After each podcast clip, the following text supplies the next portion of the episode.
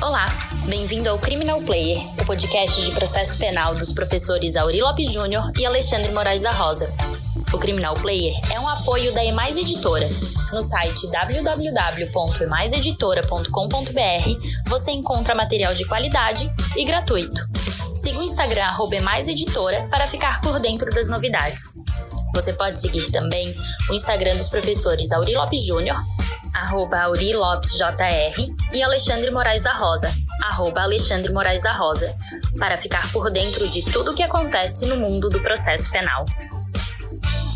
Olá, ouvintes do Criminal Player. Hoje nós temos Isabel Nunes, que é doutora em antropologia, tem um percurso no direito em ambas as áreas, escreveu uma tese sobre o júri.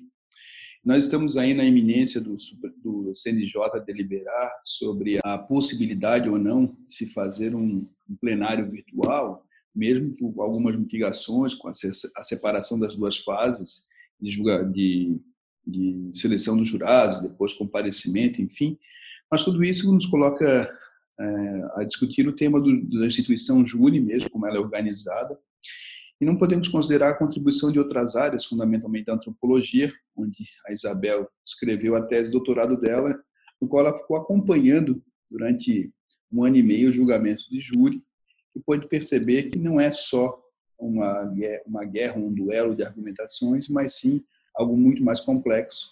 E a nossa dificuldade de fazer pesquisas empíricas no Brasil, fundamentalmente na área jurídica, e também sobre a compreensão efetiva de como funcionam os lugares no júri. Então, seja muito bem-vinda, Isabel, para poder falar conosco sobre Tribunal do Júri em tempos de pandemia. Bom, Alexandre, quero começar te agradecendo imensamente por essa oportunidade, né? O podcast mais importante do direito penal e processual penal do Brasil. É uma honra para mim que fui aluna do Auri também, então é, o Auri nem era, fui, o Auri nem era o doutor à época, é, é. o que revela a minha idade, não deveria estar revelando isso. Mas, mas disse que ele começou no Dente Leite também, né? Com aquela cara de guri, ele estava com 12 anos na sala de aula, disse também. Super, ele era um guri mesmo, então ele foi meu professor, eu tive essa sorte dele, do Wunder List, de uma série do Salo, de vários, vários colegas hoje. Hoje meus colegas, mas na época eram meus professores. Então, eu fico muito feliz, muito obrigada pela oportunidade. É, eu, como você já falou, né, eu sou doutora em antropologia, sou advogada também, e a minha tese foi justamente com, esse, com, essa, com essa ideia de olhar para as práticas dentro do Tribunal do Júri. Eu fiz trabalho de campo aqui no Rio de Janeiro, acho importante dizer isso, porque quando a gente fala é, do, do, contexto carioca, que é mais específico que o Fluminense, a gente está falando inclusive de um espaço físico que é muito específico. É só dar um Google aí que, que né, os ouvintes vão achar é, as imagens. Então, aquela questão da, do, do, plenário ser separado com um vidro blindado que fica, né, o, o andar de cima fica a plateia, o andar de baixo fica o plenário. Então, isso é importante porque isso dá uma outra dinâmica para o júri. É um júri que é marcado muito por ligar e desligar aparelhos, né, de, de som, então tem uma coisa de, de um controle técnico sobre a transmissão sonora, tem um telão dentro do plenário onde fica passando as imagens do que está acontecendo dentro do plenário. É, então tem toda, todas essas particularidades que foram mais importantes ainda para eu entender o que nós vamos discutir da questão da performance relacionada ao espaço. Então, é, só queria destacar antes da gente falar precisamente sobre isso, que o que, que faz a antropologia? Diga. E aí, nesse, nesse, contexto, é importante também situar que o lugar dos jurados no Tribunal do Rio de Janeiro é um lugar, em geral, diferente, né? Que os, a divisão cênica no, no, Brasil afora, em geral, é o juiz, na frente fica o plenário, o promotor ao seu lado, a defesa afastada e os jurados na frente do, da defesa, né? E aqui no Rio de Janeiro é diferente, né? Então, aqui no Rio ainda tem uma peculiaridade que é essa: o jurado, quando, quando a testemunha ou o réu vão, vão ser né, interrogados ou depor, enfim, é, eles ficam de costas para os jurados. Então, os jurados já não enxergam, só que no telão eles enxergam. Eles, o telão fica filmando o rosto né, da, da pessoa assim, de lado, mas eles não enxergam as reações.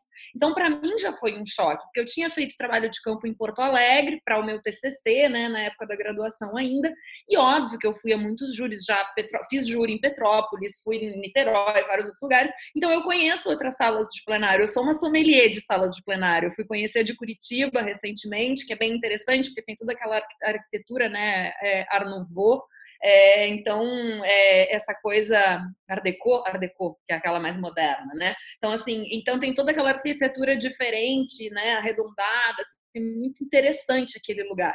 Então, uh, o espaço, ele é também reflexo das práticas. As pessoas acham que os espaços não falam nada, mas os espaços falam tudo. Né? Essa é uma discussão importante, porque isso tem a ver com a ideia de se a gente vai virtualizar o plenário, né? se a gente vai tirar o plenário dessa interação, isso afeta a produção da decisão judicial. Né? Então, uh, só para explicar isso e contextualizar que o que como que a antropologia pesquisa? A antropologia é a ideia, a ideia do antropólogo é responder como as pessoas fazem coisas. Então, quando eu estou olhando para a empiria, eu gosto muito de destacar isso, que eu não estou olhando com o ideal normativo de como as coisas devem ser, mas como elas são. E, a, e o meu trabalho é justamente esse, de revelar práticas que são obscurecidas por esse ideal normativo, né? E que não costumam ser descritas. Então, é, é, é, o oposto dessa ideia do segredo, é, é, é justamente explicitar o que a gente faz, como a gente faz as coisas.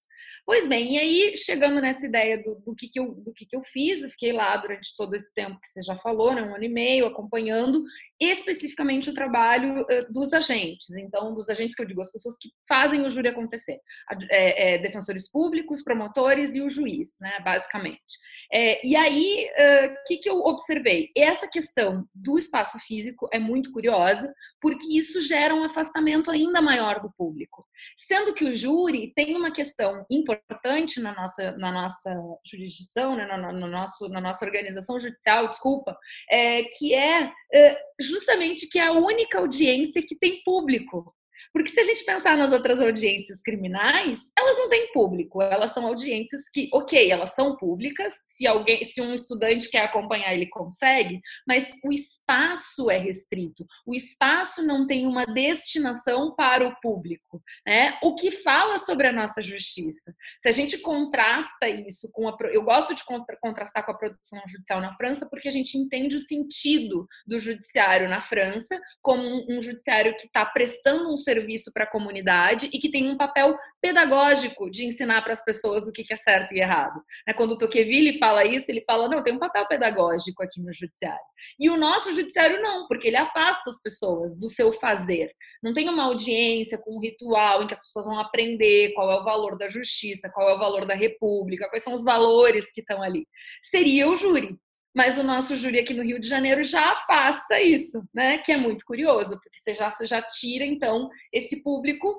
Que aí, e aí eu chego nessa questão uh, da performance, que você chamou a atenção, e que vai ter tudo a ver com, com, com a importância do júri. Né? O júri, se a gente pensar, ele é um ritual judiciário de produção de uma verdade que, que eu estou querendo dizer com isso? Ele contrasta com a, a, a, decisão produzida pelo juiz singular, porque o juiz singular ele vai fazer a instrução do processo, né? Você está lá no, na, na, audiência, você faz a instrução, você acompanha, você acompanha, você ouve as testemunhas, mas você vai entrar no seu gabinete e vai produzir a decisão lá, você pensando, refletindo com as suas questões, com as questões probatórias, enfim, com as, com as questões que o juiz vai, vai acessar. O caso do júri, não o júri depende diretamente dessa questão da performance. E aí é que, é que entra é, o sentido de performance. O sentido de performance para uh, uh, a antropologia, e aí é importante destacar que eu estou olhando desde as ciências sociais, ele tem um sentido que é um sentido muito diferente do que as pessoas né, dão no senso comum, que é uma ideia de um procedimento de transmissão de mensagens. Então, ele e o que é mais importante, tem, ele é dotado né, de uma dimensão simbólica muito grande. A performance é dotada de uma dimensão simbólica, e no caso do júri, tem uma super eficácia porque é desta performance que vai resultar um veredito, uma decisão, né? Não dá nem para a gente chamar de veredito, mas é uma decisão, né? Porque não, porque é outra coisa que é veredito. Veredito é outro outro assunto, é né? uma decisão judicial mesmo. Então, uh, e essa decisão ela tem uma eficácia que vai mudar a vida das pessoas, né? Uh, vai mudar a maneira como as pessoas vivem, o que, né? Se elas vão se, se, o réu vai ser condenado ou não. E a ideia é que, que a vítima também sinta de certo, né? Porque a ideia sempre se fala muito, se esquece muito do lugar da vítima, mas a vítima também vive aquele ritual, se ela tá ali, né? Se, se, se a vítima foi uma tentativa, ela vive o ritual e a família da vítima que, que partiu também vive o ritual. Então, o ritual ele tem uma eficácia, o júri.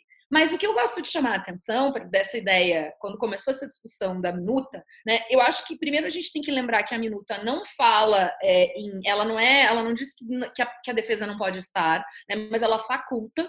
E eu acho que o que tem de mais também curioso na minuta é a questão das testemunhas. Eu pensei muito nisso, assim, porque as testemunhas e, e você, né, como juiz, você sabe a importância de entender outros sinais que não é só o discurso falado.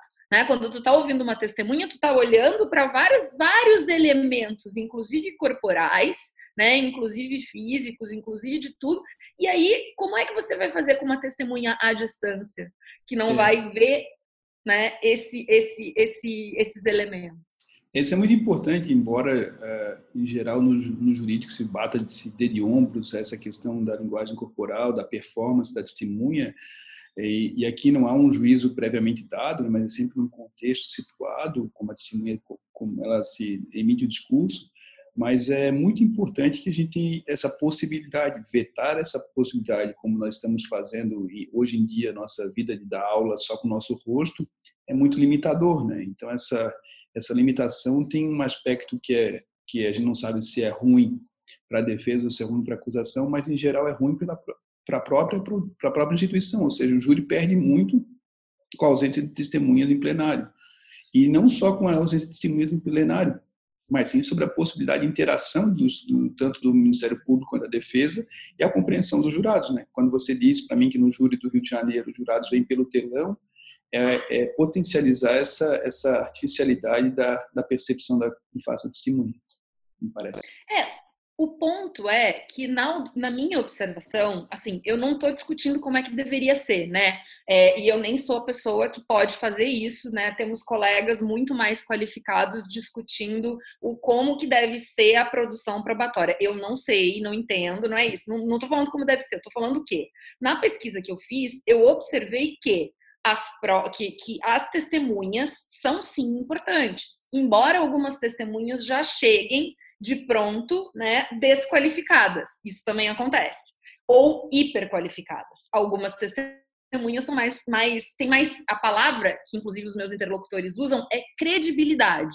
Algumas, algumas testemunhas têm mais credibilidade, me diziam os meus interlocutores, então isso não é algo que eu inventei, do que outras. O que significa dizer que a testemunha importa, né? Agora, é, o que eu quero chamar a atenção é que essa produção da decisão no, no, ritual, ela não necessariamente se conecta com o material probatório dos autos. Eu não estou dizendo que não se conecta, eu estou dizendo que às vezes o que está ali no processo não é o que importa para o desfecho do julgamento, né? E eu diria que no mais das vezes, ah, eu, eu fulano de tal fala que faz prova, bom, numa, na, na maior parte das vezes que eu observei é a Perfor, quando tinha júri de briga, isso é importante de dizer também, que é uma distinção que eu faço lá na tese entre os casos de acordo e os casos de briga, e aí os casos de acordo são outros 500, porque são outras questões que vão entrar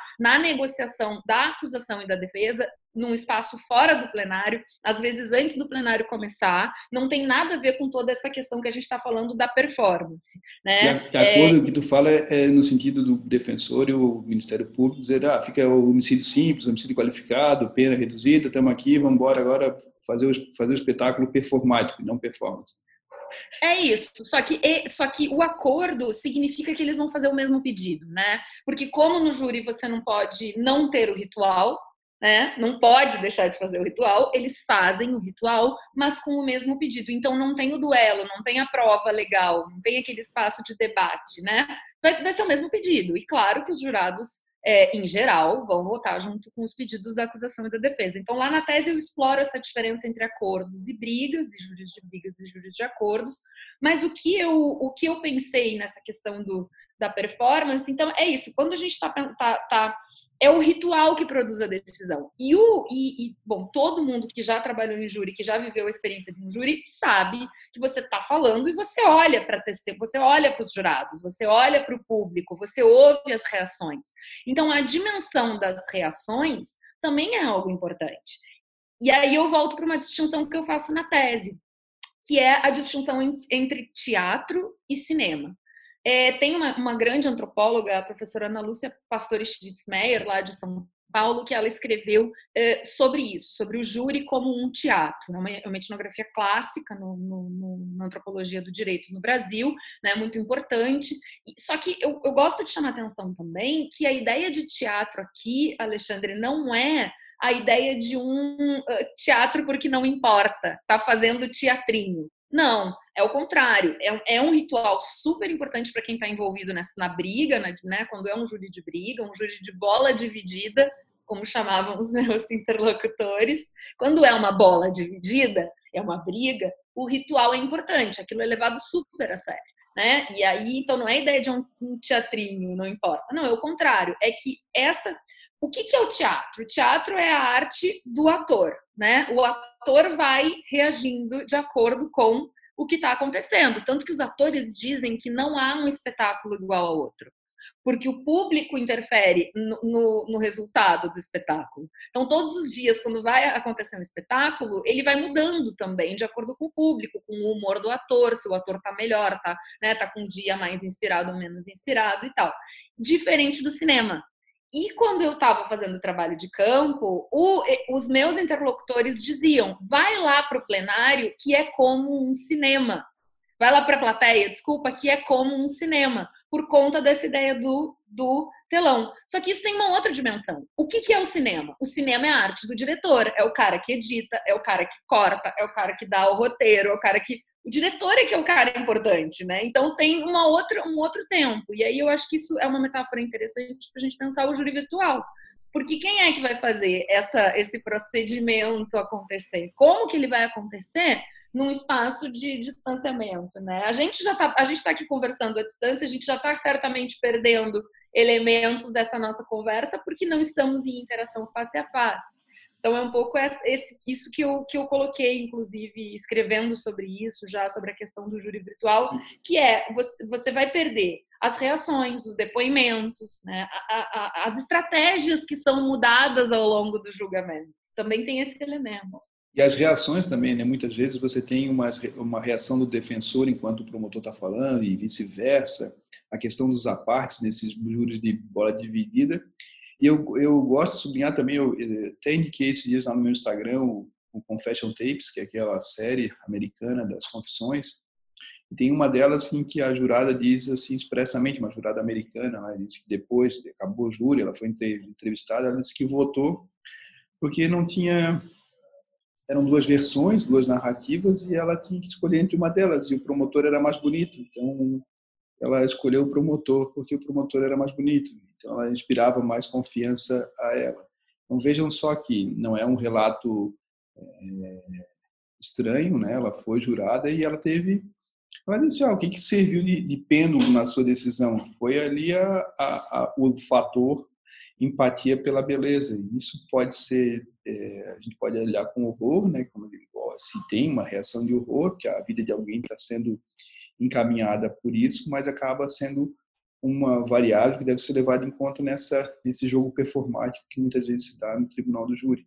Que não é só isso, né? Você tem quando você vai estudar alguns textos da antropologia, da sociologia americana, que fala, por exemplo, que mulher em júri não pode ter cabelo solto, tem que ter cabelo preso, a diferença de se cuidar com a questão racial na, na representação, o caso de Simpson, que foi um caso famoso em que o a, a, promotora, né, trouxe um auxiliar negro para poder é, contrabalançar e evitar a tese defensiva, que era uma questão racial. Enfim, há toda uma performance que acaba se perdendo em face dessa, dessa mitigação.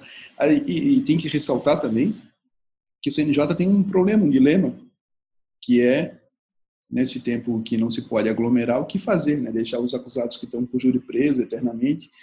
E a pretensão, então, foi lançar, me parece, uma, uma possibilidade que, de, de seleção dos jurados antecipadamente e depois mandá-los para lá. Só que isso tem um percurso, né? Da sua casa até lá, se você está falando uma cidade pequena, pode demorar alguns minutos. E uma cidade como, como Rio de Janeiro, você pode ter demandas de horas. E essa, esse acompanhamento da testemunha, essa essa essa essa integridade da sua imparcialidade que precisa de um certo certos cuidados. Mas aí voltando para o teu pro teu conteúdo, eu até também fui instado pela Abracrim, como você foi, você emitiu um excelente parecer lá é, para dizer as preocupações tecnológicas. Né? Algumas delas são muito importantes para nós, como cuidados e, e preocupações em relação a PIN. A Flaviane Barros emitiu um baita parecer sobre essa questão, é, não só dizendo, tudo bem, vocês querem fazer, então temos que buscar alguns, algumas seguranças tecnológicas e, fundamentalmente, um acesso irrestrito ao acusado, ao seu defensor, a possibilidade de os, de os jurados terem várias linhas de acesso, de várias, várias câmeras, não pode ser alguém, como você bem disse, porque se eu tiver alguém na mesa de câmeras para poder dizer o que aparece por jurado, Aqui eu posso ter uma manipulação muito perigosa em relação a manter só focado o promotor, a manter focado é, semblante do, do, público, por exemplo. Eu me lembro muito bem, e já aproveitando contar que eu fui trabalhei como ju, juiz e, e não raro tem aquela situação no jurado, no, na, no plenário está do lado da família da vítima do outro lado da família do acusado, não com camisetas, tal. Em alguns júris, pelo menos dois que eu trabalhei, a, vi, a, a mulher da, da vítima gritou, exclamou, fez, fez um ato, uma performance também e teve impacto decisivo na, no ritmo do júri, né? aquela, aquela profusão, aquela, aquele grito dela em relação à saudade que ela tinha do marido, que não podia ficar assim, tem impacto no jurado, pro bem ou mal, mas é uma decisão pública. Né? Então, todo essa, essa, essa, esse enleio que se perde da interação parece muito significativo. Sim, e eu te ouvindo agora falar, lembrei de uma defensora pública que eu que foi minha interlocutora durante a pesquisa, ela inclusive agora já tá, já não está mais no júri. Ela inclusive não quis ir para o júri quando o júri foi reformado, porque essa reforma do júri aqui do Rio de Janeiro, para quem é daqui do Rio, sabe que antes acontecia, os julgamentos aconteciam no prédio que inclusive no, no no quarto andar. Foi em 2015, não, 2015 eu já estava no campo, foi em 2012. Eu tenho anotado a data em que eles se mudaram para esse local. E essa defensora não quis ir. E ela me disse, eu perguntei por que você não quis continuar titular do júri, né? Afinal, o titular do júri é um lugar de prestígio, né? É um lugar importante, é um lugar dentro da carreira dos, do, tanto dos promotores quanto dos defensores quanto dos magistrados é um lugar de prestígio na carreira, né? É, então, eu perguntei por que você não quis? Ela disse porque eu não vou ficar dentro desse aquário. Eu não estou acostumada a fazer uma defesa em que eu não escuto a plateia em que eu não escuto a reação da família, em que eu não escuto a reação do público. Eu não vou fazer parte desse aquário. Eu não quero, prefiro ir para a vara criminal comum. E aí ela não ficou quando houve a reforma. Então, olha, e eu lembro sempre do texto do Evandro Lins e Silva, O Salão dos Passos Perdidos, que foi uma entrevista com o ministro Evandro, dele falando o quanto era importante na construção da linha de defesa dele ouvir as reações do público. Então, o júri tem essa particularidade. E ok, se não gostamos, se está errado, se está ruim, se está certo, isso é um outro problema de reforma legislativa, inclusive. Né? Agora, enquanto o júri estiver na Constituição, enquanto as pessoas continuarem, é, a gente continuar trabalhando com júri, a gente tem que respeitar a forma de produção de decisão desse lugar, que não é a mesma do juiz singular. Né? Os jurados eles, eles, eles decidem de acordo com aquela, com aquele com todas essas, essas teses sustentadas, e não são, aí que tá, não é apenas a tese, é a maneira como o defensor fala, é a maneira como o promotor fala. Os apartes são fundamentais. Então, tem momentos em que o aparte é só para irritar a outra parte, para outra parte perder a linha. E é uma estratégia. É uma estratégia. E é uma estratégia que é usada. Então, assim, e aí eu volto a dizer isso. É, é quando eu estou falando do, da performance, quando eu estou olhando para o júri, eu não estou olhando para como ele deve ser, mas sim com as características que eu identifiquei nele. E aí uma das características para mim muito relevante é essa: é uma decisão quando é uma bola dividida, uma briga, né? que vai depender dos debates, vai depender da maneira como se.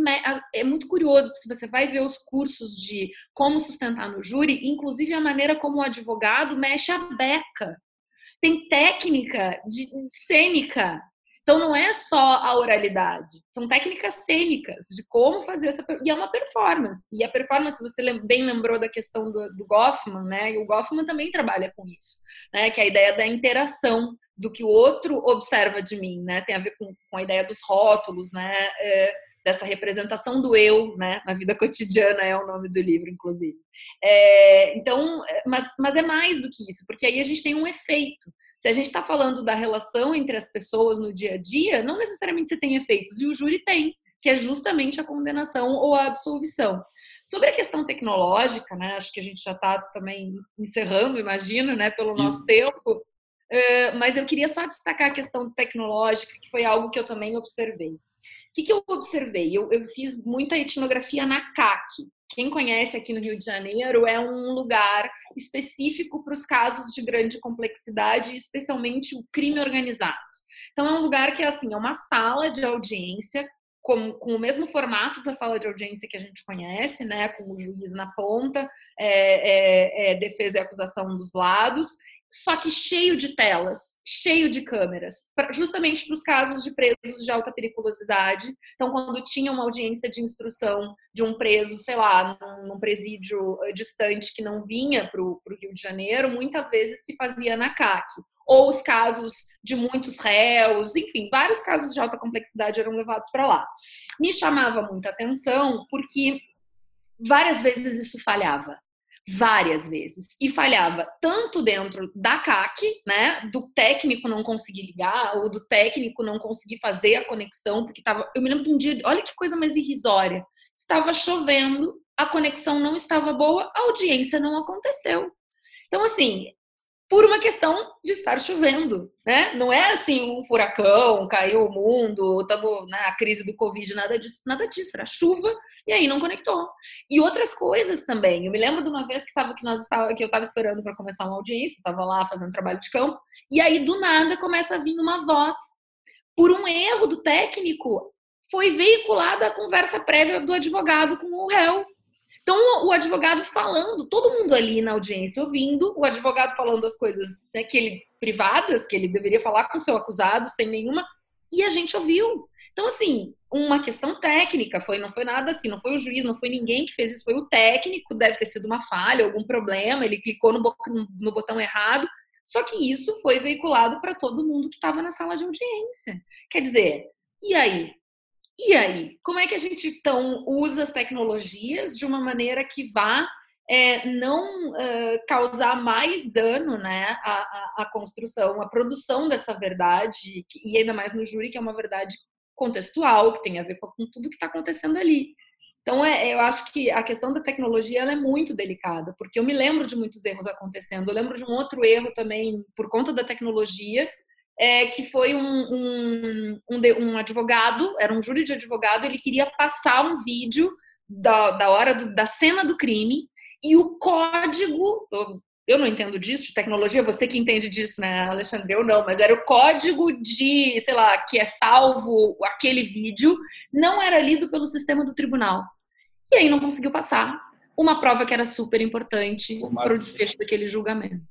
E aí, então, eu lembro lá do, do texto clássico do Evandro, que ele falava que era sangue suor, né? Então, júri é sangue, suor e adrenalina que acontece, e essa adrenalina fica mitigada quando você fala que está gravando online, que o nosso ouvinte está aqui no, no, seu Spotify ou no seu agregador favorito, e ele perde a capacidade de ver a gravação. Então, é isso que nós teremos temos uma, um gap com a, com a voz, temos um gap só com a imagem, nunca teremos a, a possibilidade da interação. Mas aí você fez no, no parecer no final, no parecer que você emitiu, é, sugerindo que se pudesse fazer sempre com a presença de todos os jurados, mantendo uma separação com vírus e que pudesse manter a incomunicabilidade, que isso seria indispensável para a manutenção, pelo menos, da ideia originária do julgamento pelo Tribunal do Júri. É isso mesmo? É isso. É, eu acho que uma, uma, uma, outra questão importante que eu destaco no parecer é qual é o sentido da justiça, né, da atuação do poder judiciário no Brasil. E eu gosto de contrastar com a França por uma questão de contraste, para a gente ver o que, que tem mesmo de sentido. Quando a gente pensa na questão das metas, né, parece que a justiça é só isso. Então, é da conta de conflitos, não é da conta de conflitos, é da conta de leads, acabar com o processo. Me importa é acabar com o número de processos. E não, né? A produção da justiça, se a gente pensar no caso francês como um contraste, é uma ideia de, de administrar conflitos como um serviço à sociedade. Então, é uma prestação de um serviço para a sociedade. Né? E no Brasil é o contrário. Então, o judiciário, é, claro que o CNJ tem uma questão seríssima para lidar, ninguém discorda disso. É muito difícil esse quadro, é, é uma decisão muito complicada como fazer com esse monte de, esse monte de processos de réus que estão presos preventivamente e que estão né, absurdamente é, presos nesse momento e quantos casos já não morreram, enfim, toda essa tragédia que a gente está vendo acontecer, é óbvio que é uma situação muito delicada, mas a gente não pode esquecer do que, que é o sentido da produção dessa justiça. Né? Qual é o sentido da produção da decisão judicial, se não é a garantia de direitos? E a garantia de direito só acontece com um processo, um processo justo. É o processo bem feito, o procedimento bem feito, que garante a produção de uma decisão judicial né, é boa, no sentido de não boa ou ruim, no sentido de bem, bem feita, que seguiu a sua forma. Então, é, o processo, ele é a garantia. É o processo que é a garantia de que as coisas estão funcionando. E se a gente não segue as, as, regras processuais, que é o que vai acontecer nesse, nesse caso, como é que a gente vai garantir que a gente está uh, cuidando de direitos e, enfim, fazendo uma produção de uma decisão justa, né? Então fica aí a discussão de um júri performático e um júri de performance, que é uma discussão teórica, mas acaba, acaba se transformando numa sucessão de atos virtuais em que se perde o aspecto humano, né? Estamos nisso, estamos nisso. Eu fico muito contente. Quem quiser te encontrar, te encontre qual o Instagram, Isabel? Meu Instagram é Isabel com Z, S Nunes com Z. Isabel S Nunes. E ela está dando, ela tá dando umas dicas de como estuda e como organiza. Eu fico, eu fico vendo lá, porque eu sou tão desorganizado que eu fico até é, eu teria que eu não consigo sequer fazer uma eu sou todo, todo caótico todo aleatório nas minhas na minha ordem ela dá umas dicas legais do que está lendo também de literatura enfim vale a pena seguir Isabel eu te agradeço muito meu nome nome do teu professor já prescrito Aurélio Lopes Júnior ter participado desse nosso nosso podcast e quem sabe vamos esperar na volta aí do, do decisão do CNJ a gente possa reatualizar o nosso nosso nossa discussão. Muito obrigado, Isabel. Eu super agradeço, Alexandre. Muito obrigada a ti, ao Auri. Para mim é uma honra é, participar desse podcast tão fantástico que é tão importante para gente. Obrigada, viu? Valeu, obrigado, querida.